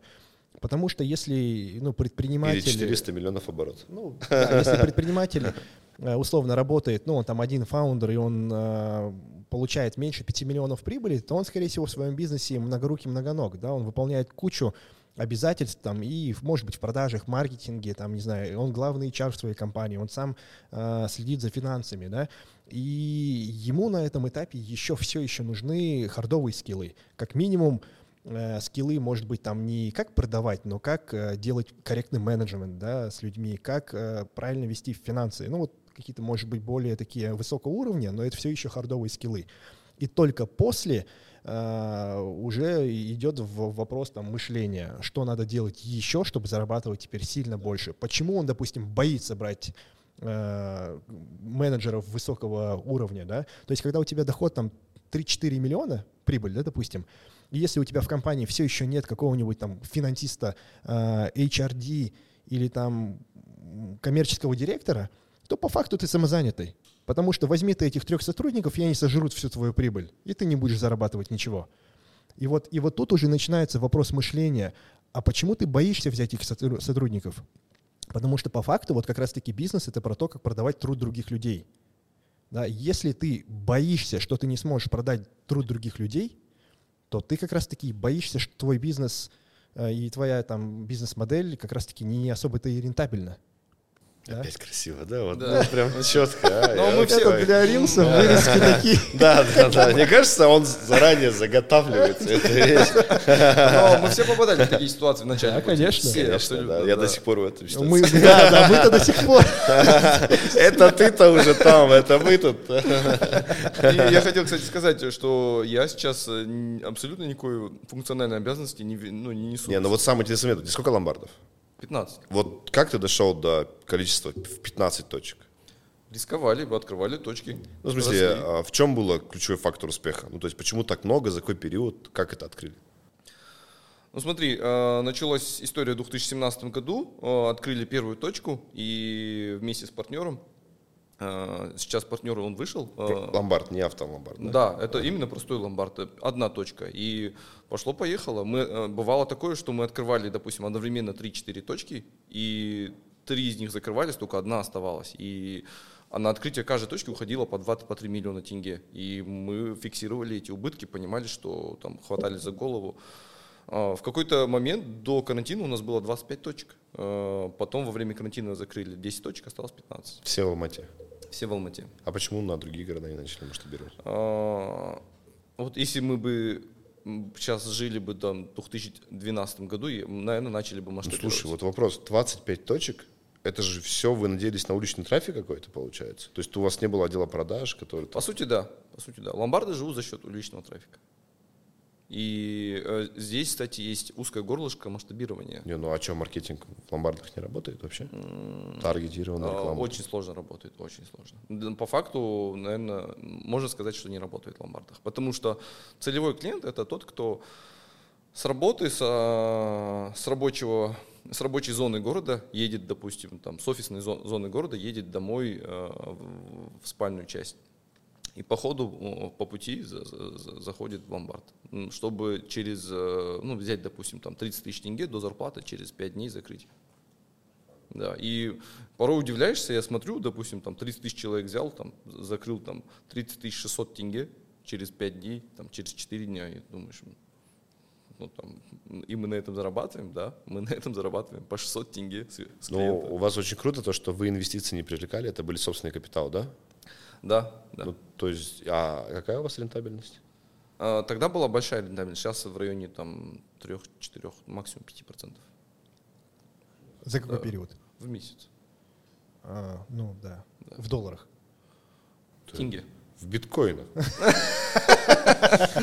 Нет, реально 3-4% в тенге. Реально, Что это такое? Так и есть. Это в ломбардах, У да? тебя воруют, братан. А, все понял. У тебя много А воруют денег. В косметике больше, Ломбарды да? очень сильно зарегулированы. Не, ну подожди, у у меня есть друг, цыган. У него не такая Сколько у него точек? Мы же знаем же. Ну да, ну. Да, э, Это ручное управление, да. А, ты имеешь в виду при масштабировании, когда ты полностью выходишь с операционки, потом вот, с вот, тактики, вот, вот. потом со стратегии. Окей. Есть вариант э, в то- э, в такой, что он там вырастет, ему нужно будет нанимать крутых топов, да, чтобы всем этим управлять, и это сожрет его э, эффективность. Да. Ну, я знаю, что у него не ручное управление, он тоже э, в операционке не сильно участвует. Но, да, ну, э, при росте, э, ну, все равно теряется вот эта эффективность, да. А было такое, что точки открывались без тебя вообще? Конечно. Это из-за партнера Конечно. или из-за того, что были, ну, вы так выстроили это весь процесс? То есть, вот давай так, поиск помещения, Сейчас открытие вот, точки и э, так далее. уп- Управляющий э, в ломбарде, он открывает точки. Я, допустим, даже адрес, адресов точек не знаю. Я там ни разу не был. Ты, видимо, 3-4 этапа, и денег не знаешь сколько. А, де- а деньги я вижу. Я, я- вижу управленческую отчетность, я вижу э, ДДС, я очень хорошо ну, Не, вижу не, окей. Нет, это ну супер просто классный скилл, когда ты 3-4% смог это просто компанию так, что у тебя она сама растет. Не, ну Прям классно. 3-4% рентабельности, не знаю. 3-4%, смотри, Подожди, давай- подожди, тут это не рента- это рентабельность собственного капитала, правильно Да, же? да, да. Это другая рентабельность. Это, ну, 3-4 в месяц это нормально. А, стоп, это Рой, получается. Да, Ну, да, да, да. То есть я поэтому говорю, очень важно 48% а, годовых уточнять, какая Я, рентабельность. Я всё, сейчас такую ремарку окей. сделаю, э, кто нас смотрит. э, э, если кто-то знает бизнес э, и хочет там привлечь деньги, там и- ищет инвестора, обращайтесь ко Вот, мне. я про это хотел сказать, да, чтобы была какая-то польза. Ренат ищет проекты новые, он, у него есть достаточно много денег на самом деле. Не, собой, конечно, но в целом есть. Я Вот. тебе представил, когда ты будешь в Алмату в Астану гонять, тебя будут встречать вот так вот постоянно. Ренат, здравствуйте. А если кто не знал, уже нету денег, поэтому если у вас есть деньги, отправляйте Жене. Нет, на самом деле высока вероятность, что будут встречать. Он, э, как Нурс рассказывал, он э, на рейсе Астана-Баку или Алмата-Баку, да, у него стюардесса попросила автограф. Давайте привет стюардессе передадим. Очень приятно, что вы нас смотрите. Классно. Э, Я надеюсь, что у меня тоже теперь будут на рейсах брать автограф. Этот. Ну, Султана вспомнили. Ну, Султан э, основатель mastermind -а. Да, и э, ему огромная благодарность. Я вот э, второй раз участвую на mastermind -е. Очень классное окружение, очень классный инструмент mastermind для расширения вот, э, всего того, что есть в плане денег, сознания и так далее. Да, и Клуб закрытый, но в него можно попасть, если у вас есть определенные результаты. Э, По этому вопросу можете написать Жене. Да, теперь я отжал у Нурса, потому что я большой. Ну, то есть Женя, он будет э, проводить мастер-майнды, организовывать встречи. Либо у вас от 5 миллионов чистого дохода, либо у вас от 400 миллионов оборота. Тогда вы можете написать без проблем, и мы уже выведем на голосование и будем принимать решение.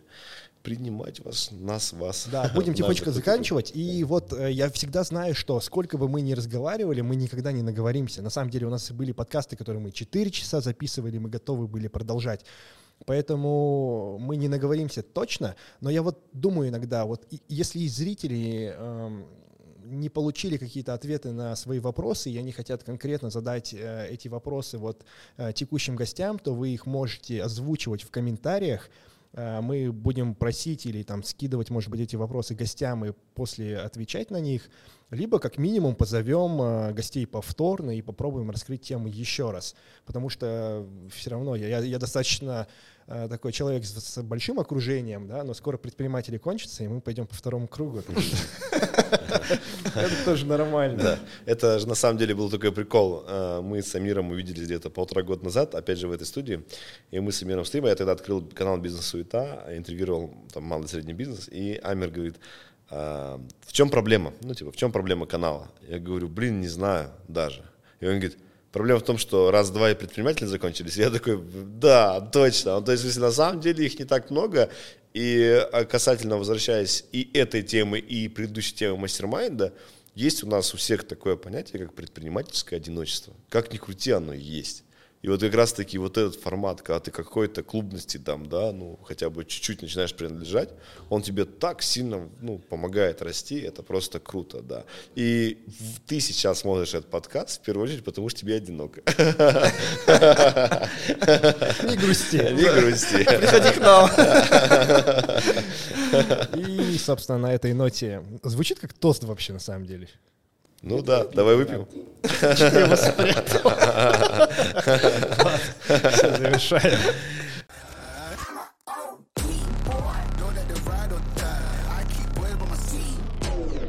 Я говорю, у подкастов есть такая штука, как только снимаются наушники, разговор переходит там в новую волну. У меня вообще все подкасты там после завершения, там разговор еще более интимный такой. Мы сейчас решили ввести еще одну рубрику, поговорили по поводу, он говорит, он в шоке, почему мы не можем рисковать, а он в шоке, почему он не может тратить деньги. И мы решили ввести рубрику «Сколько стоит твой лук?». Давай, Женя, твое слово. А, ну, во-первых, это все выдумка. Это все неправда. Не, ну, на самом деле, да, зашел такой разговор, и я понял, что мне действительно дискомфортно рисковать, но мне комфортнее, чтобы мои деньги переходили что-то такое материальное, которое сохраняется там со мной и так далее. И, допустим, там, вот у меня кроссы сейчас, Луи Ви, там, за полмиллиона а, ремень, за 1250, наверное. Штаны там, ну, не знаю, 1050, наверное. Лагерфельд, футболка 1060, 70, не знаю. Часы? 5000 долларов. За бородой сколько ухаживаний стоит? За бородой каждые две недели приходится ее вот такой вот красивой Часы делать. почем? А где покупал? Часы это подарок от отца. Но они стоили в то время э, это другую сумму, но сейчас, да, не- ну, я так посмотрел, они оказывается 5000 долларов. Вот. Э, Давай теперь Здесь ты. вот э, реально ну, раскрывается такая э, другая сторона, да, я могу потерять на, ну, на любом бизнесе там 10 миллионов, 20 миллионов тенге и вообще без проблем. Но я не могу э, вкладываться там в одежду. Зачем она нам нужна, да, по сути, по факту? Нет. Не согласен. Я сейчас буду спорить, да? Я вот, точно буду Не, это тоже хорошо, да. Потому что нам нужно показывать зрителям э, разные формы, разные э, стороны, разные мнения. Ну вот, футболка, допустим, 70 тысяч, там, штаны там в районе э, 40 тысяч, э, и обувь в районе 80 тысяч. Но фишка в том, что это все стоит здесь, в Достахплазе, ну, в Алмате. А я это все просто заказал с Америки, с оригинального сайта, и это вышло все в два раза дешевле. Нет, но опять же, смотрите, да, допустим, э, для меня это уровень растяжки. Ну, то есть, условно, я там в детстве там, ну, как бы фанател по дорогим вещам, и для меня это как бы типа э, внутреннее вот это вот удовлетворение получить. Я не делаю это в первую очередь для, на публику, ну, то есть мне на самом деле некомфортно говорить, сколько это стоит. Я делаю для себя. Ну, то есть в первую очередь мне, я сам кайфую от этого. То, что я могу позволить себе такие... Это как бы, знаешь, типа э, пиксели вот бывает игра какая-то, да, там, и в игре там бывают закрытые территории. И ты вот то, что закрыто для тебя, ты пиксели берешь, оттуда тыришь в свою реальность. И что, меня спрашивать не будете? это было На хорошо. правах хозяина. Амер, Амер, да. Амер, у меня такой вопрос к тебе. Сколько стоит твой шмот? Не, кстати, я э, Я самое дорогое делаю. одежду. Нет, так получилось, что я сегодня в той одежде. Э, Если кто следит за моим инстаграмом, где-то месяца полтора назад я был в Алмате и дико промок. Мы тогда снимали «Хроники теневого миллионера», и этот выпуск так и не вышел, потому что мы отформатировали флешку случайно. И мы для этих хроник пошли в Досток Плаза и как раз-таки закупили полный лук. И я почти сейчас в нем, за исключением обуви. Но тут как раз-таки до 100 тысяч, скорее всего. Ну и часы, часы дорогие. Но еще подкастное оборудование 2000 долларов. Свет. Ой, там начинаешь. Еще баланс компании он ровный. там. ДДС, ОПЮ, там баланс. А, а- сколько часы стоят? Э, часы 7 тысяч долларов. А Э, но тоже интересная история. Мне их подарил отец, но и отец их не купил. Они по пьяни с кем-то махнулись, короче. Я, я бы не позволил себе такие часы. Не, я бы позволил. На самом деле, я хочу сейчас себе купить роликсы. Они стоят около 12 тысяч долларов. Это вот моя как бы хотелка, да, которая, который артефакт. Вообще вас не понимаю. Вот давайте тогда про машины, допустим. Сколько твоя машина стоит? Не, машина, вот про машину, это как раз таки Нурс, он меня пытается уже... Он тоже на Тойоте ездит. Я тоже на Тойоте, А, да. Но у меня а, Прада. ну но, не, нормально. но не писатка, извини, но Прадик, да. Прадос. Жаслан на меня очень зло смотрит. В следующем выпуске я расскажу вам очень интересную историю, как я эти часы сломал и три раза ходил от метро до э, ремонтной мастерской с мыслями починить их или не починить. Москве, Да, кстати. в Москве. А на самом- э, и, кстати, ты вот эту рубрику вел, и теперь каждый гость будет по-любому стараться там либо скромно обесцениться, да, и- либо либо наоборот. да. Поэтому это единоразовая рубрика.